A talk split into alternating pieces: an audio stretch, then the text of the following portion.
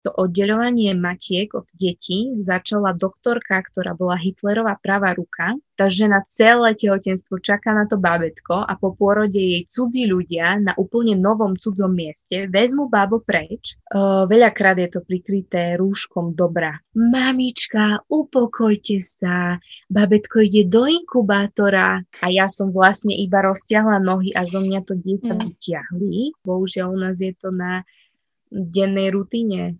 No častokrát ale bohužiaľ tej žene nie je dané bezpečie a podpora, hej. A bez toho pôrod prirodzene nevie fičať. Bojíme sa toho, čo nechápeme alebo nevieme, čo je niečo veľké pred nami. Tá samota v tej pôrodnici alebo v nemocnici je veľmi skľúčujúca a úzkostná, hej. Come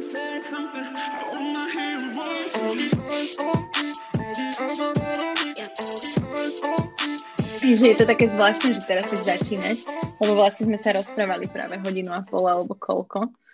A, čiže nebudem ťa zdraviť. a iba ťa v skratke predstavím.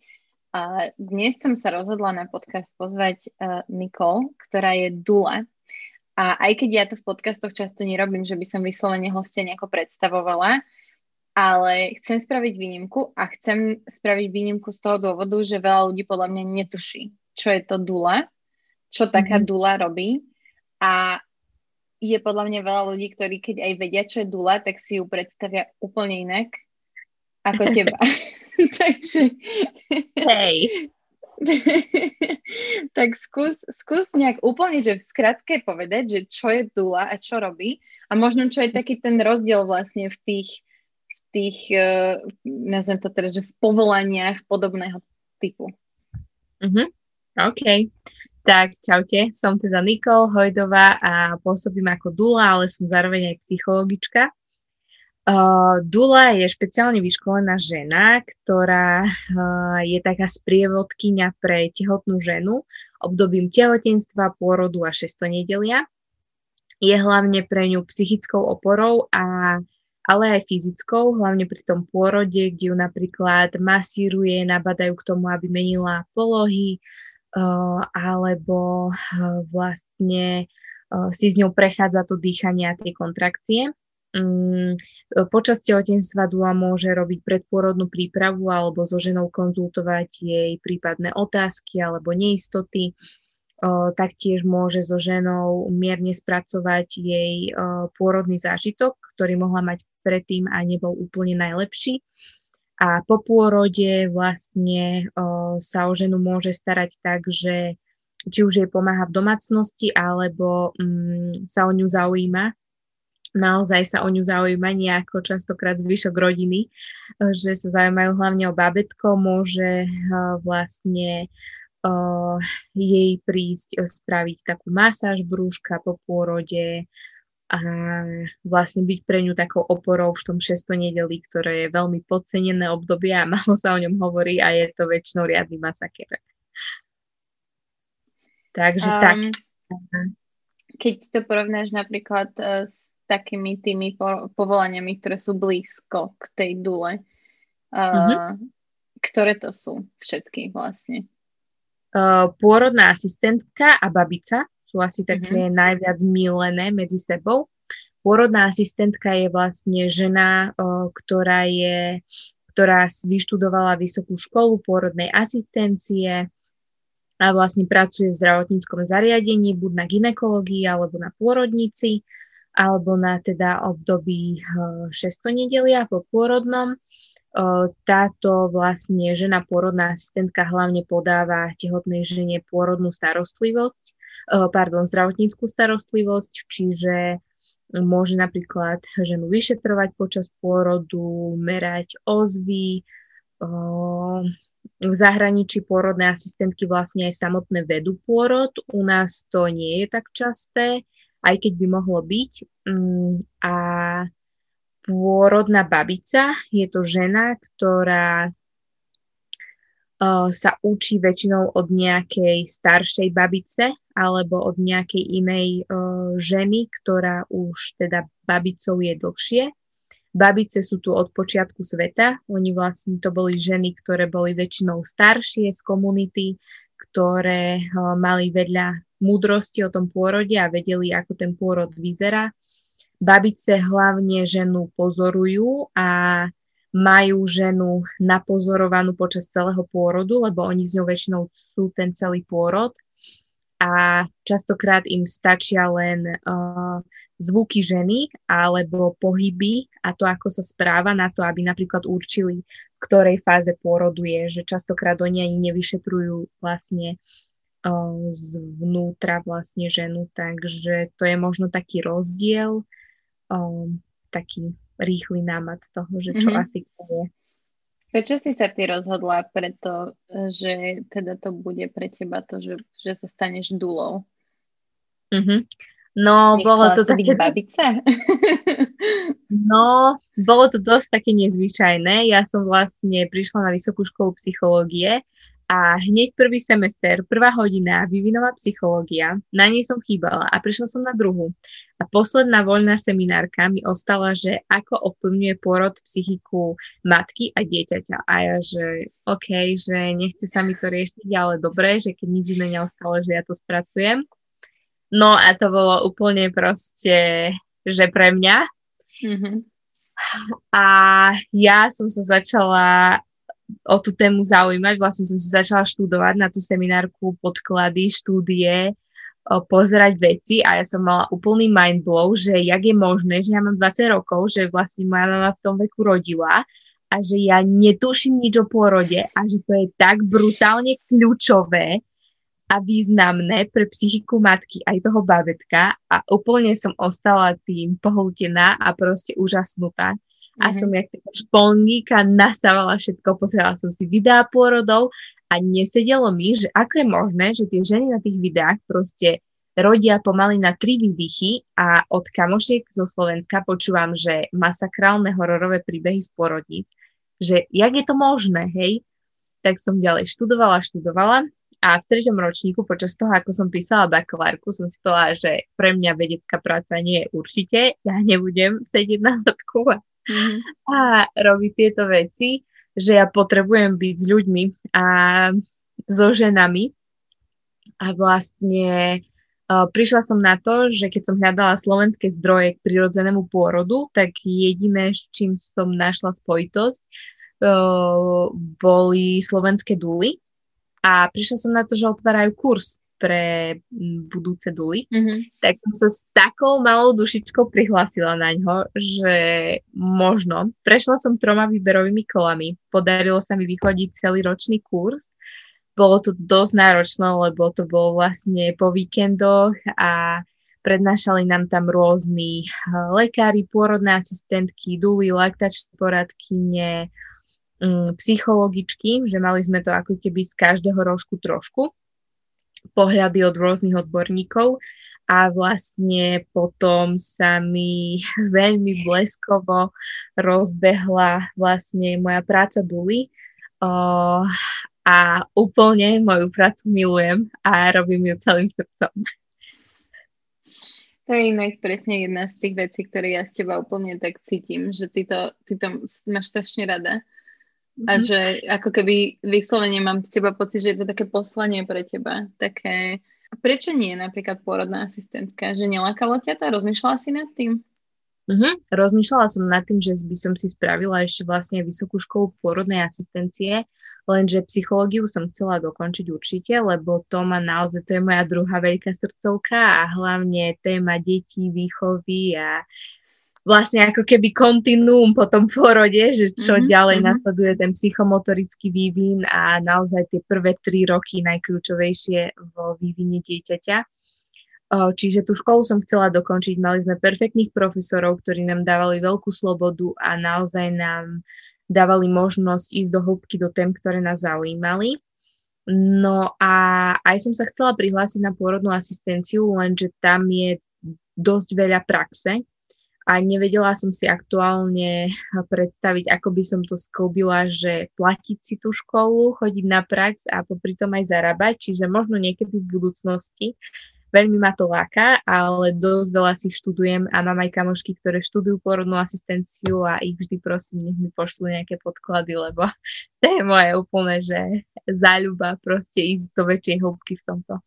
Mňa to, akože pýtala som sa to hlavne preto, lebo som si vedoma toho, že z nejakého hľadiska tej praxe sú na Slovensku vlastne asi tak nejak um, spoločensky akceptované vlastne tie porodné asistentky. Akože v ohľade toho, že je to zdravotnícky personál a oni vlastne vykonávajú alebo môžu vykonávať tie porody alebo veci okolo toho. Zatiaľ, čo mhm. vlastne, keď žena chce rodiť s dulou mm-hmm.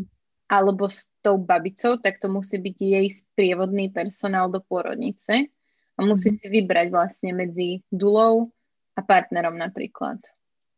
Mm-hmm. A že Hej. z toho hľadiska mňa to tak akože uh, zaujímalo.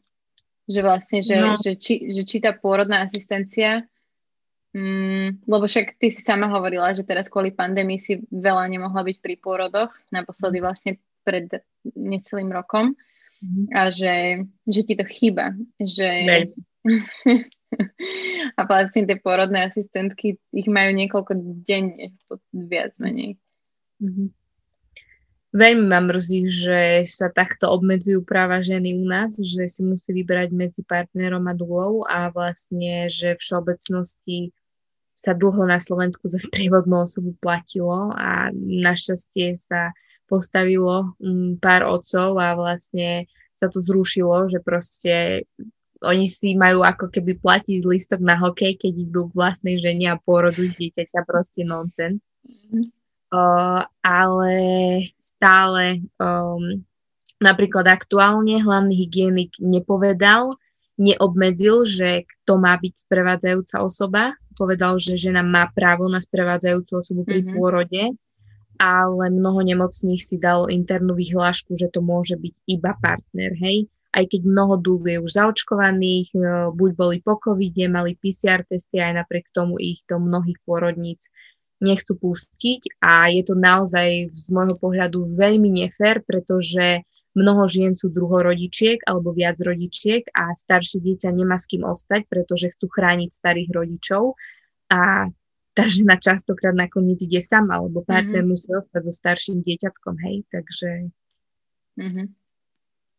sa na to hnevám. Mm-hmm. Um, keď už sme pri tom covide a pri tých porodoch, um, tak vlastne istý čas nemohol byť nikto pri pôrode. A vo väčšine, alebo vieš, ako to bolo? Že bolo to vo väčšine, alebo bolo to vo všetkých pôrodniciach, alebo ako to vtedy bolo? Mm, keď začal COVID, tak vlastne zakázali akúkoľvek sprevádzajúcu osobu, takto pred rokom, ale myslím, že súkromné pôrodnice mali povolenú jednu sprevádzajúcu osobu a potom cez leto sa to trošku uvoľnilo, že viem, že bolo aj pár dúl a vlastne doteraz sú nemocnice aj štátne, ktoré mm-hmm. povolujú vlastne jednu sprevádzajúcu osobu, ale im je jedno, či je to teda dula, lebo tak či tak testujú pred vstupom do pôrodnice. Mm, ale dosť veľa nemocníc uh, si vlastne dalo obmedzenie, konkrétne všetky bratislavské, okrem Kochu, že môže to byť iba partner, hej, takže tak no. Najhoršie pre mňa však bolo to, že matky predčasne narodených detí nemohli mm-hmm. chodiť im predčasne. To bolo... No to, to bolo šialené. Tisnú slzy do očí, keď naozaj si predstavím, ani si to vlastne neviem pod, predstaviť pocit tej matky, že naozaj o, je pod veľkým stresom, že babetko sa narodí predčasne a oni mohli raz denne volať, pokiaľ mám správne informácie, že ako sa ich babetko má. Čo je proste naozaj, že neskutočné, že tie obmedzenia idú naozaj totálne na úkor psychického zdravia a že sa totálne neprihliada na dôležitosť o, ranného kontaktu matky a dieťaťa a že by mali byť naozaj neoddeliteľná jednotka. Mm-hmm.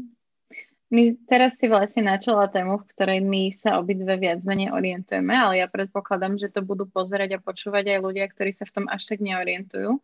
Tak mm-hmm. um, poďme im proste v skratke trošku zhrnúť, že aký to má vlastne vplyv. Okay. Že kde je to prepojenie uh, aj toho pôrodu, aj tých momentov po pôrode, aj tých dní po pôrode s tou psychikou a s neskorším životom.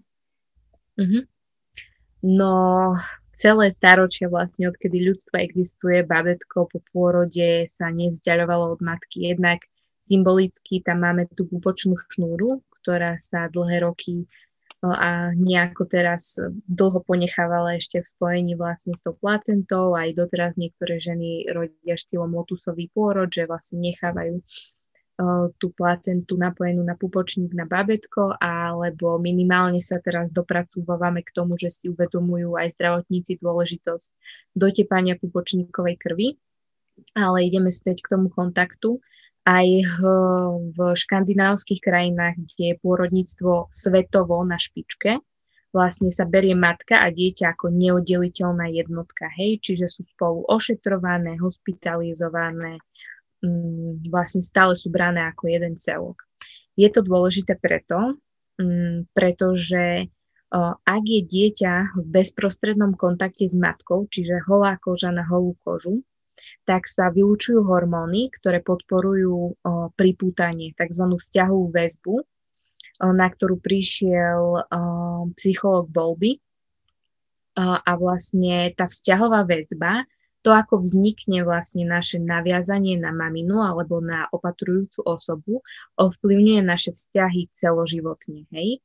Tá väzba môže byť buď bezpečná, čiže istá, alebo potom máme tri druhy neistej vzťahovej väzby a podľa toho, aká je tá väzba s našou matkou alebo primárnou opatrujúcou osobou, takto sa ďalej správame aj k iným ľuďom vlastne.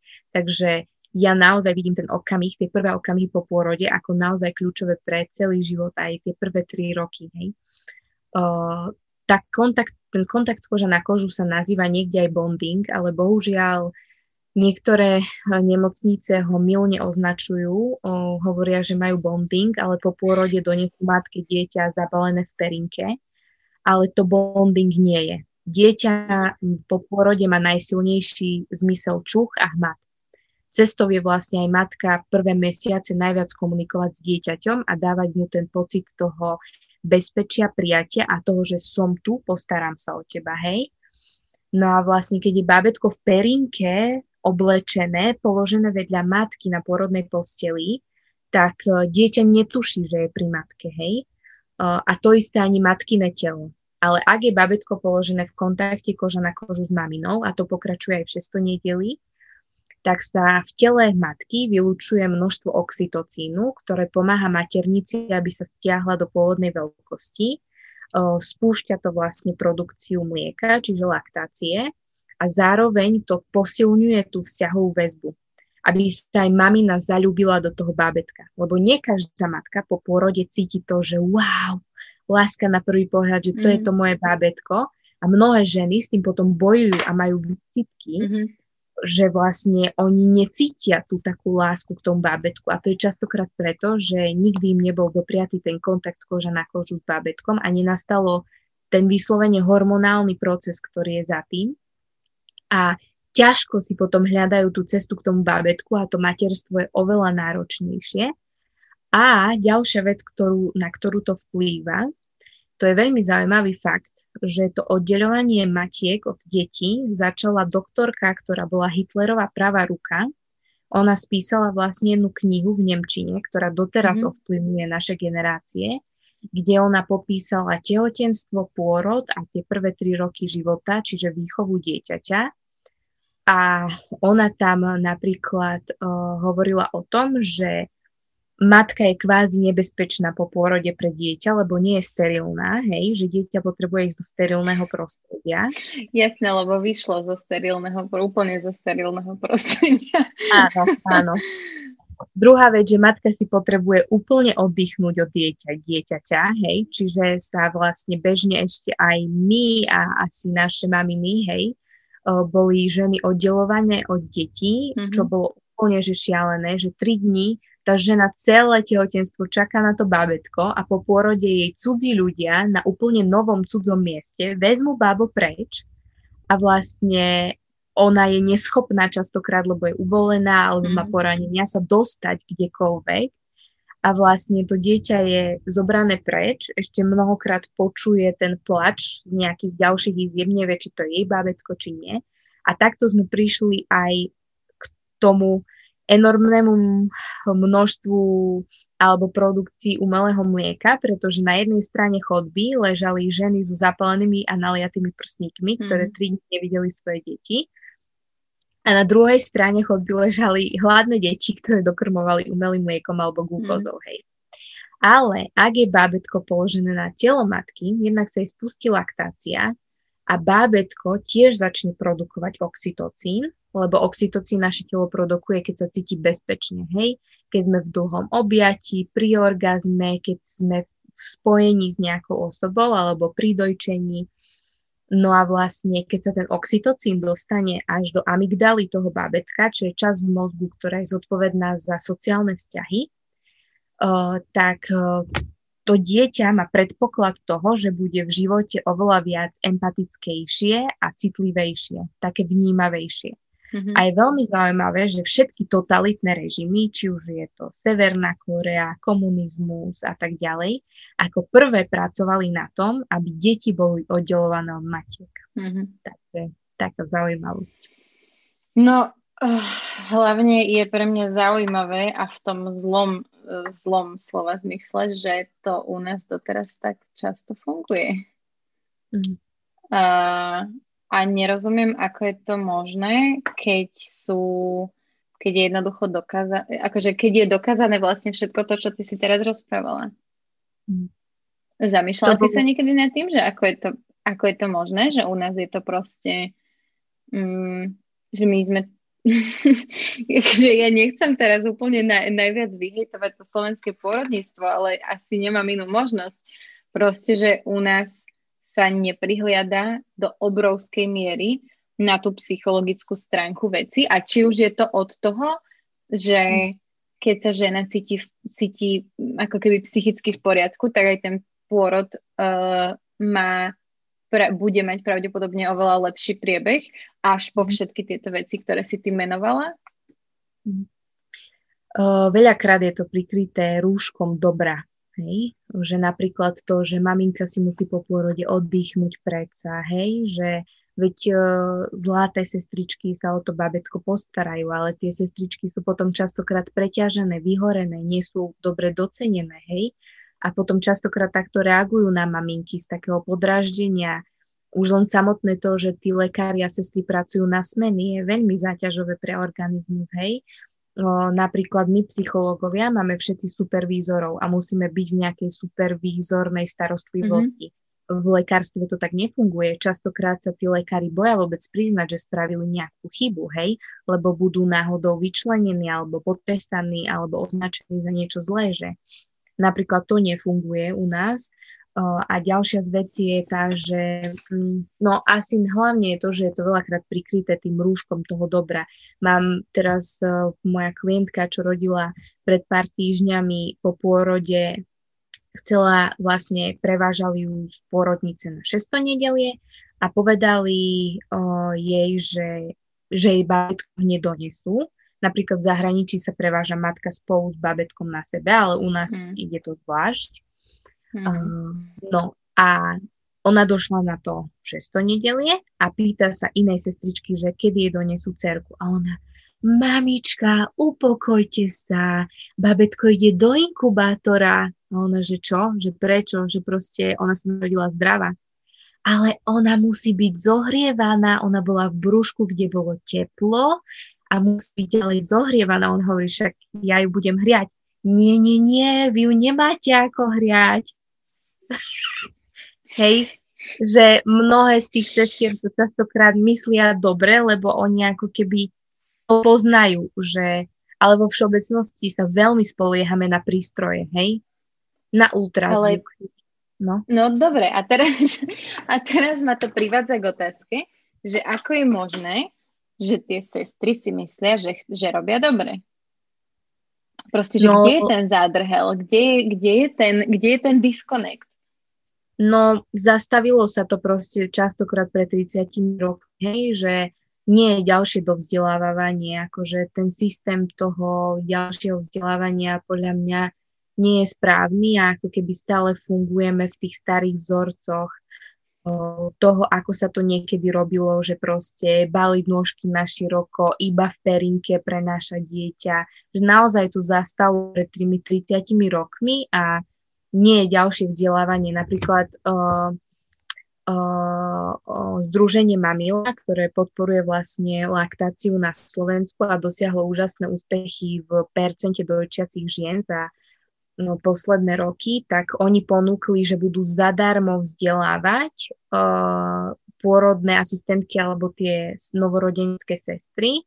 V rámci najnovších vedeckých poznatkov sú zastrešené združenie doktorom Nilsom Bergmanom a Jackom Newmanom, ktorí sú naozaj svetoví špičkoví odborníci na dojčenie na celom svete. A neprešlo to. Mm, Takže uh, to sú asi veci takej vyššej moci a že uh, možno aj ega, že um, neviem ti konkrétne povedať, mm-hmm. že mhm. kde to stojí, uh, ale každopádne ma to veľmi mrzí, lebo to ovplyvňuje čo najviac vidím rozdiel medzi matkou, ktorá rodí prirodzene a takže je jej dané, že je podporovaná, že ty to zvládneš a že dôverujem ti, že porodíš, že tá žena sa naozaj prerodí na matku levicu, ktorá sa vie krásne ďalej starať o to babo a je nacítená na ten proste inštinkt, na to materské, čo je v nej, tak ako ty, čo sa veľmi teším.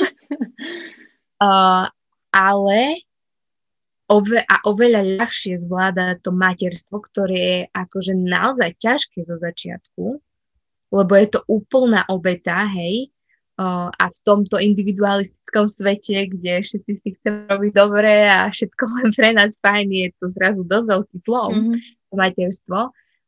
A aký rozdiel vidím pri ženách, ktoré mali traumatický pôrod, kde im boli odobraté kompetencie, že odrodil ma lekár, a ja som vlastne iba roztiahla nohy a zo mňa to dieťa mm. vyťahli, že potom to materstvo majú veľmi náročné a kupujú to, kupujú to, kupujú to, lebo neveria sebe a tomu, čo je v nich a vlastne na tom krásne fíči biznis celý okolo detí, že vlastne tá matka už v tom tehotenstve pôrode je zneistená, že to dokáže mm-hmm. sama a cestuje neistotu, zastrašovanie, potom krásny piči biznis.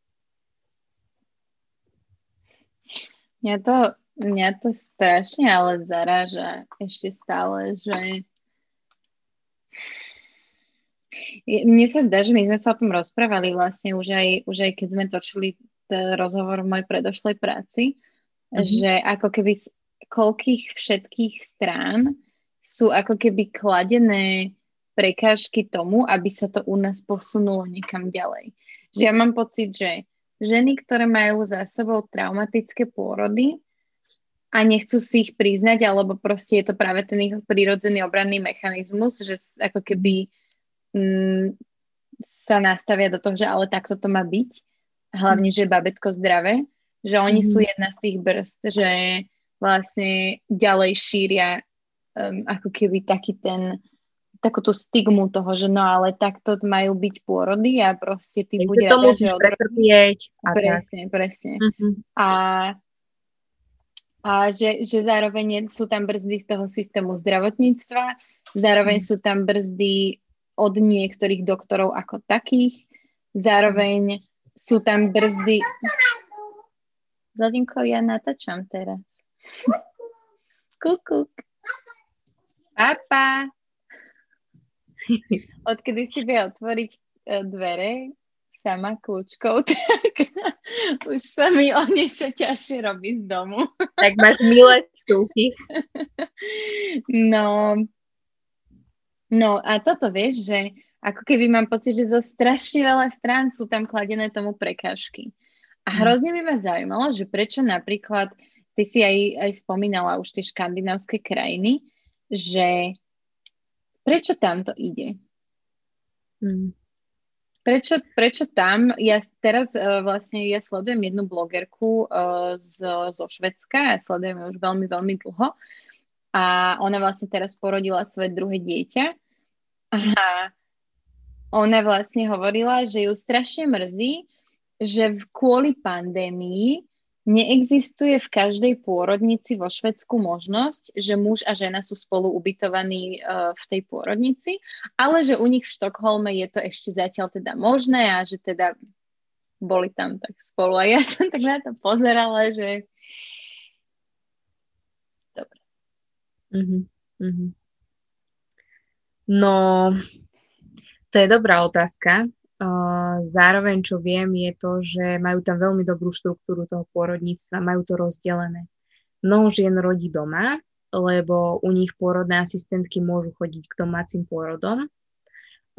Potom tam rodia úplne, že nerizikové rodičky, ktoré majú celé tehotenstvo úplne ukážkové v poriadku, tak mnohí z nich sú vlastne ešte podporované pôrodnými asistentkami, lebo tam mhm, vlastne mm-hmm, žena počas, uh, áno, tehotenstva nechodí ku ginekologovi, ale k pôrodnej asistentke, ktorá sa o ňu stará. Čiže sa tam nadvezuje dôvera, je tam nejaký vzťah medzi nimi a vlastne tá pôrodná asistentka vidí ten jej vývoj toho tehotenstva. Čiže vie mm-hmm. asi, čo mm-hmm. je, ona už to má napozerané a vlastne sú povzbudované k tomu, aby rodili doma. Mm, čiže to je jedna vec. Potom o, sú ženy, ktoré rodia v pôrodných domoch, ktoré buď nemajú doma podmienku na pôrod, alebo majú viac detí, proste sa rozhodnú, že nechcú doma radšej pôrodný dom, čo je vlastne nejaká budova, ktorá je v blízkosti nemocnice, ktorá vyzerá veľmi tak homey, cozy, proste sú tam kreslá, áno, áno, presne. Ale zároveň má vybavenie mm, zdravotnícke a vlastne mnoho žien teda rodí v pôrodných domoch, čo je môj sen, aby raz stál aj na Slovensku. A potom sú ženy rizikové, ktoré rodia v pôrodniciach. Čiže naozaj mm-hmm. tam lekári robia len tú patologickú, na čo vlastne medicína vznikla, že má mm-hmm. riešiť patológiu, lebo vlastne tehotenstvo je jediná nepatologická, prírodzená vec, ktorá sa nachádza v nemocnici, hej? Tehotenstvo a pôrod, hej?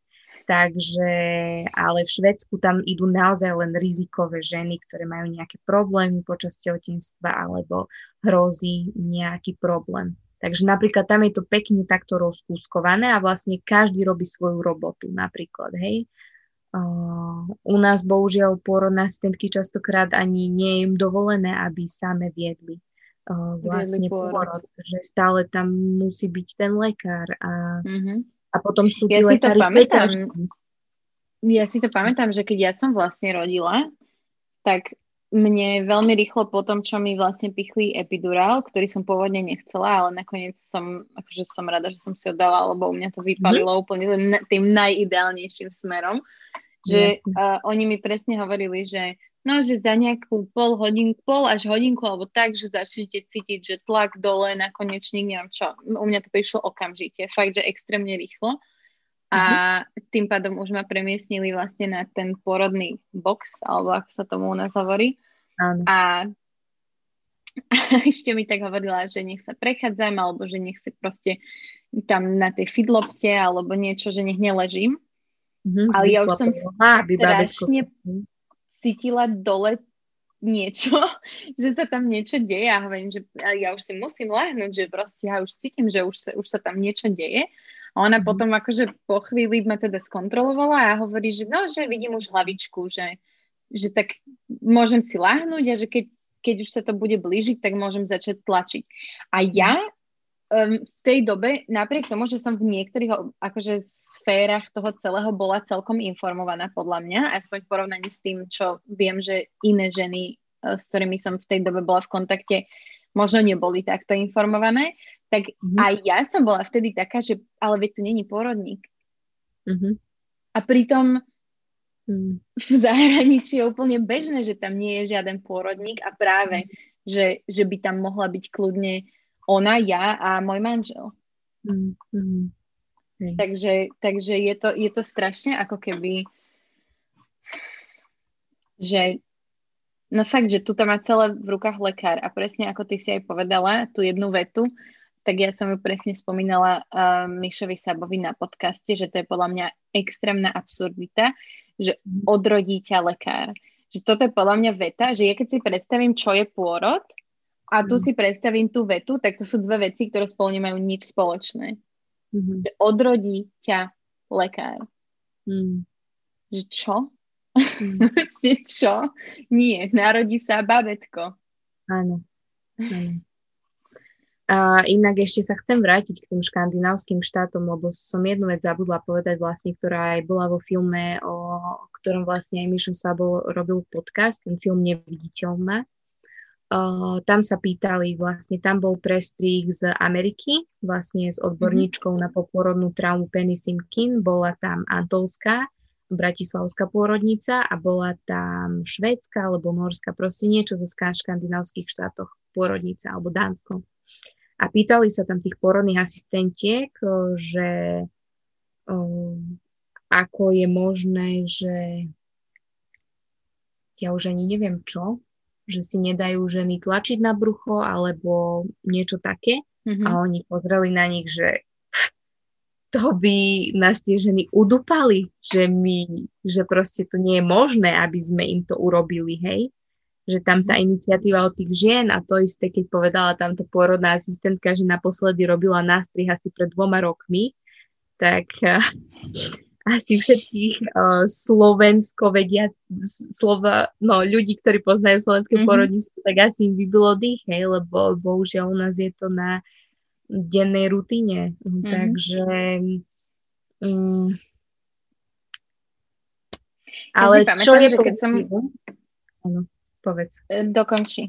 Ja sa vrátim. Že čo je pozitívum je, že mnohí lekári, teda aspoň pred covidom, sa dostali na prax alebo na stáž do zahraničia, kde videli, že to ide inak. Napríklad, že, sa dá bábetko koncom panovým, normálne, vaginálne, že nemusí to byť cisársky rez alebo že sa dajú dvojičky rodiť normálne vaginálne, že to tiež nemusí byť hneď cisársky rez a tak, že prichádzajú z toho zahraničia s otvorenejšou myslou, že sa dajú veci inak a naozaj tie ženy si aspoň kde tam vedia nájsť takého osvietenejšieho ginekologa, ktorý vie, že sa to dá inak, že naozaj vďaka mm-hmm. Bohu za takých, aj keď majú to dosť ťažké častokrát popri kolegoch. Mm. Tak hlavne mne to prípada šialené, že vlastne je to o šťastí istým spôsobom. A, hm. a to teraz nemyslím iba porodníctvo, ale veľa vecí u nás na Slovensku je vyslovene, že o šťastí. O šťastí hm. na učiteľa na škole, o šťastí na to, ktorý lekár má zrovna kedy službu, o šťastí proste fakt, že, že strašne, že ten systém, tým, že ten systém zlyháva, tak uh, ako keby je to fakt iba na tých ľuďoch a tí hm. ľudia sú všelijakí. Poviem to asi tak. Um, mňa presne ma napadlo, že ty, ty ako si vlastne hovorila, že, že u nás sú tie nástrihy rutina, tak ja si pamätám, že som chodila na predporodnú prípravu k pôrodnej asistentke z Rúžinova, vlastne predtým e, počas toho prvého tehotenstva. A ona mhm. vlastne nás na tej, na tej príprave um, presvedčala o tom, že na Slovensku sa nerobia rutinné nástrihy hradze, že to už sa nerobí. Ja som si tak vtedy hovorila, že bullshit, že proste všetci vieme, ako to je. Ale teraz si tak hovorím, že akože reálne, keď aj vlastne, keď, keď, keď celá psychika ženy má vplyv na priebeh toho pôrodu, tak potom vlastne samozrejme, že tých nástrihov hrádze, aj keby sa nerobili rutinne, ale robili by sa naozaj iba vtedy, keď sa musia robiť, tak samozrejme, že ich bude o obrovské percento viac, hm. pretože tie proste u nás u nás prirodzený pôrod ja mám pocit, že u nás je prirodzený pôrod braný, že porodila si vaginálne. Že to je prirodzený pôrod. Alternatívne doko. Ale, no a, aha, prepáč, Vieš, mhm. a všetko ostatné je vlastne už ako keby niečo viac a niečo proste nevýdané. Mm-hmm. Ale pritom prirodzený pôrod je naozaj ten, ktorý je bez zásahov, nie? Akože... Áno. Že prirodzený pôrod by mal byť bez epidurálky, bez nejakých oxytocínov, bez uh, neviem, čo všetko sa robí proste pri tých pôrodoch. Mm-hmm. No častokrát, ale bohužiaľ tej žene nie je dané bezpečie a podpora, hej. A bez toho pôrod prirodzene nevie fičať. Nebo, uh-huh. Lebo oxytocín, ktorý vlastne spúšťa celý pôrodný dej, je veľmi plašivý hormón, čiže on naozaj sa vylúčuje v dostatočnom množstve vtedy, keď sa žena cíti v bezpečí a podporovaná. Hej, a predstavme, už len si uvedomme, že koľko z nás má ako deti traumu z nemocnic, keď sme boli deti a sme buď boli hospitalizovaní, alebo čo sa hovorilo deťom, ja si pamätám, keď budeš zlá, pôjdeme k pani doktorke, hej, No. Alebo keď sme že... mali z prvej triedy k zubárke, tak proste všetci, že ježiš, a ty sa nebojíš? No, no že, že ako keby mnohí z nás má tú samotnú nemocnicu, hej, a mnohé z nich vyzerajú, povedzme si pravdu, dosť no. Áno. Uh, takže nejak zafixovanú ako miesto ohrozenia, nie miesto bezpečia, hej. Mm-hmm. A ešte proste tie biele steny, samé železokov, uh, po prípade pár plesní a vôňa sava, no sorry, ale toto neevokuje mm-hmm. mne bezpečie ani podporu, hej sú ženy, ktoré napríklad hm, havarovali alebo mali nejaký problém a lekári ich zachránili a pre nich je to prostredie ako niečo bezpečné, niečo, Áno. kde keby, že sú ženy, ktoré sa tak tam môžu cítiť, to im teda neberiem, ale mnohé z nás uh, sa tak necítia, do toho tu buchnú dvere, uh, sú tam rôzne zvuky, hej, že a to sú všetko veci, ktoré ovplyvňujú ten oxytocín, ktorý vlastne riadi celý ten pôrod. Takže mm-hmm. aj to je jedna z vecí, prečo mnoho ženám sa ani nedarí rodiť bez akéhokoľvek zásahu. Lebo vlastne necítia to bezpečia, tú podporu. A teraz aj mnohé nemôžu mať pri sebe podporujúcu osobu, čo sú napríklad naozaj, že výskum, ja som písala aj diplomovú prácu na túto tému a je naozaj mnoho, mnoho výskumov, ktoré hovoria o tom, že ak má žena so sebou sprevádzajúcu osobu, klesá pravdepodobnosť císarského rezu, použitia umelého oxytocínu, použitia nejakých, či už kliešťov alebo vakuum extraktora, že tam to rapidne klesá, keď má žena len jednu osobu pri sebe, ktorú, mm-hmm. ktorá ju podporuje. Hej? Takže tak. Keď nás teraz počúva alebo sleduje nejaká žena, ktorá je, dajme tomu, v podobnej situácii ako ja, že je tehotná, čakajú čo skoro alebo možno ani niečo skoro, možno aj na začiatku toho tehotenstva, ale teda už nad tým rozmýšľa. Čo sú podľa teba také e, možnosti a relevantné zdroje, kde sa môže vzdelať uh, v tejto téme mm-hmm. bez toho, aby ju to vydesilo a bez toho proste, že aby ako keby, aby dokázala nadobudnúť to sebavedomie, ktoré už myslím si, že same o sebe pri tom pôrode spraví strašne veľa. Mm-hmm. Čo je dôležité, je, čím sa bude sítiť alebo plniť. Či to budú katastrofálne príbehy jej kamošiek, alebo starých mám a mám, ktoré rodili škaredo a ťažko, alebo sa bude sítiť uh, dobrými vecami a bude sa vzdelávať o tom, že ako funguje jej telo, ako teda prebieha ten pôrod. Sú mnohé dobré knihy, napríklad, um, teraz mi vypadla autorka, mám tu tú knihu. Jedna kniha je Zázrak porodu a druhá je idem po ňu a ukážem. Môžeš mi ju potom poslať. Ja ju hodím, Dobre. ja to prelinkujem uh, rovno na nejakom Martinuse alebo Panteri alebo na dobre. niečom. Dobre, dobre. O, takže je pár kníh, ale knihu, ktorú veľmi, veľmi odporúčam, o, hlavne o, pre tie maminy vlastne o, po pôrode, je Psychológia milujúcich rodičov od mojej vzácnej kamošky Janky Semandl a o, ďalších dvoch psychologičiek ktoré nádherne spracovali prvý rok života dieťatka eh, na základe samých vedeckých štúdií. Eh, vlastne krásne popisujú všetky témy, ktoré tie mamky budú skôr či neskôr riešiť. Čiže túto knihu ja odporúčam 100% a pred tým pôrodom, či už žena si teda bude študovať knihy, na ktoré teda pošleme link, alebo o, sa stretne s duou alebo s nejakou pôrodnou asistentkou, ktorá vlastne vysvetlí, a poučí ju o tom, čo ju čaká, hej, lebo bojíme sa toho, čo nechápeme alebo nevieme, čo je niečo veľké pred nami. A ja aj mojim deťom v škole hovorím vlastne, že keď sa pred nás postaví ten veľký strašiak, ktorého sa my bojíme a my si ho rozkuskujeme na nohu, ruku, hlavu, telo a rozložíme si ho na zem, tak zrazu nie je až taký strašný, hej? Že mm. keď máme informácie o niečom, tak sa oveľa menej toho bojíme. A vlastne to je aj jedna z vecí, ktorá sa málo deje u nás v pôrodniciach, že ženy nie sú informované, že im je povedané, o moja zlata, informované. teraz keď už aj povedia, tak také, také to pani doktorka, že aby ťa menej bolo, hej, ale proste tá žena nemá 5 rokov, že proste prečo aj nemôžeme povedať, že teraz vám podávame oxytocín, pretože máte slabé kontrakcie a potrebujeme to podporiť, ale máme v alternatíve toto, to,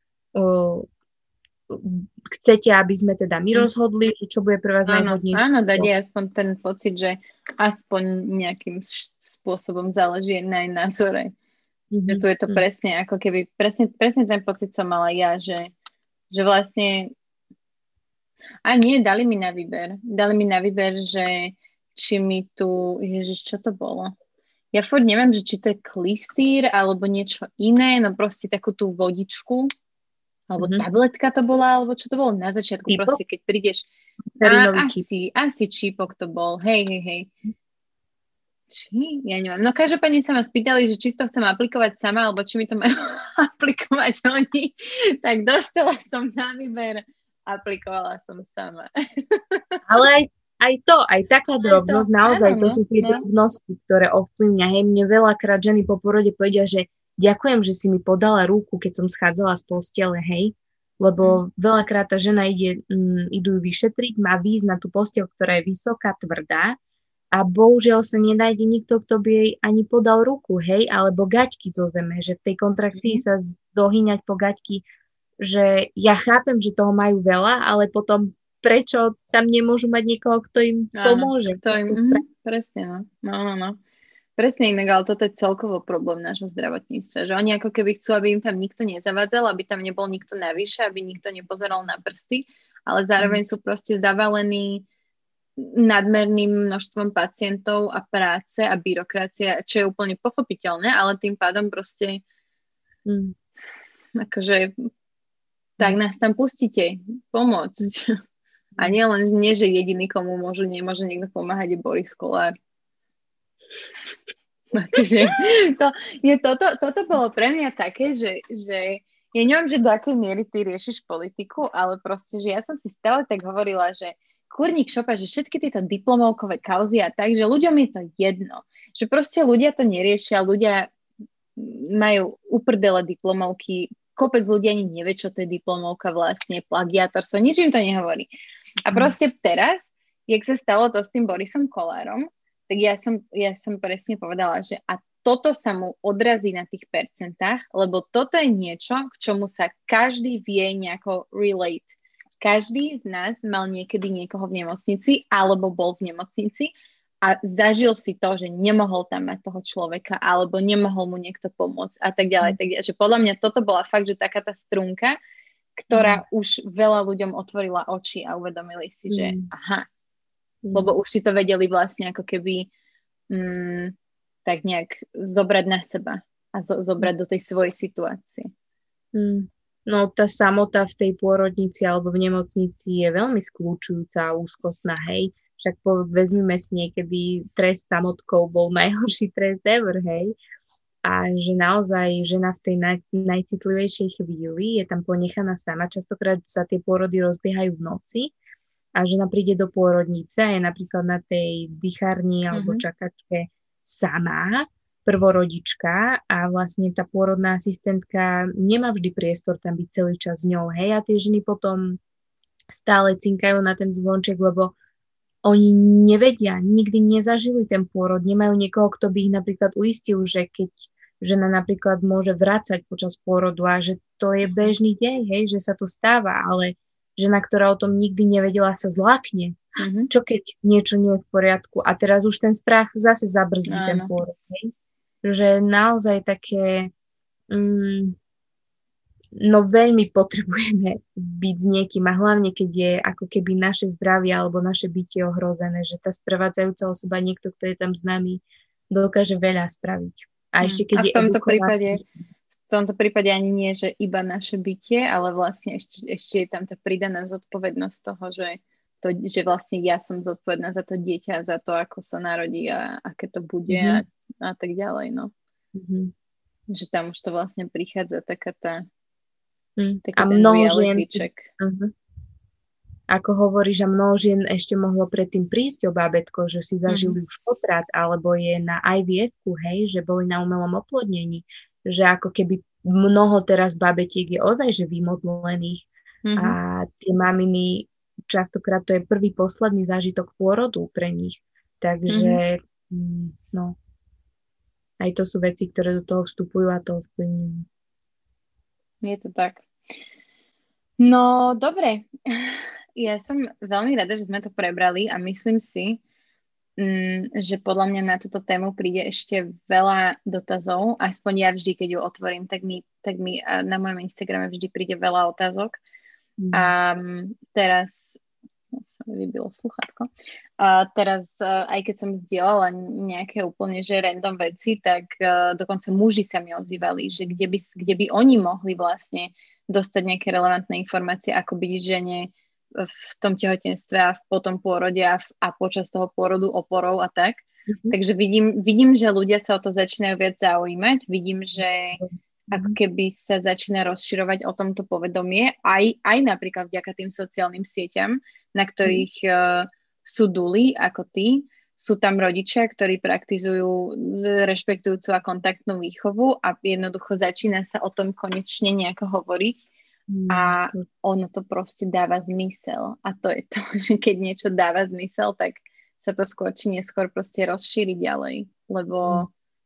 každý sa v tom vie nejako nájsť. Každý má nejaké traumy svoje a, a, a veci, ktoré si skôr či neskôr bude vedieť spojiť, ak, ak proste počúva, o čom, o čom tie profily sú a o čom píšu. Takže um, možno, možno ťa ešte zaspamujem otázkami od sledovateľov. Veľmi um, rada, veľmi rada. možno dáme nejaké pokračovanie na Instagramovej liveke. A teda mm. ja určite plánujem uh, potom, a to je teda informácia hlavne pre mojich posluchačov a sledovateľov, že plánujem vlastne po pôrode nejak tak zhrnúť celú moju skúsenosť, prvý pôrod, druhý pôrod, príprava na ten prvý pôrod, príprava na ten druhý pôrod a tak ďalej. Mm-hmm. Takže ti veľmi pekne ďakujem aj za dnešnú hodinu predporodnej prípravy. Teším sa už na budúce. a aj za podcast. Mm-hmm. A vidíme sa, kedy sa vidíme? O týždeň? Povieme si, dohodneme sa. Dobre. Ja chcem tiež veľmi poďakovať a zároveň aj reagovať na to, čo si povedala, že aké množstvo dotazov na túto tému dostáva, že to je tiež uh, vysvetlenie alebo uh, taký dôkaz toho, že máme strašne málo kvalitných, relevantných, vedeckých, teraz nových informácií o týchto veciach. Mm-hmm. A ako si povedala, že my, naša generácia a tieto ženy rodiace si asi naozaj musíme, tak ako si ženy vydupávali rooming in, ako si vydupávali bonding, tak ďalej musíme vydúpať veci, lebo keď to nebude prichádzať od nás, tak vlastne tá generácia pred nami to nedostala, ona to nepozná, ona len vlastne ide vo vzorcoch, ktoré mala a a vďaka Bohu za ženy, ktoré naozaj už nejaké veci pred nami vybojovali a len musíme pokračovať ďalej a ja som naozaj veľmi vďačná, že si mi dala priestor, že sme sa spoznali a že aj ty si jedna z tých ľudí, ktorí uh, štíria veci uh, vnímavé a hlboké a že otvárame tieto témy, hovoríme o nich a ja verím, že musí prísť zmena týmto štýlom. Musí. Ja si myslím, že aj príde. Pomaly, ale že príde. A som strašne rada, a to musím ešte na záver povedať, som strašne rada, že sú už aj muži a už aj vo verejnom priestore, presne napríklad ako Míšo Sabo, ktorí sa začali mm-hmm. takýmto témam venovať, že to je pre mňa úplne úžasné. A to wow. je pre mňa aj ten jeden z tých znakov, ktoré, že, že sa to niekam posúva a že vlastne už to není iba takéto naše, mm-hmm. ženské, ale že už sú ľudia na našej strane, ktorých sa to vlastne až tak priamo netýka a to je úplne mega. Wow. Krásne.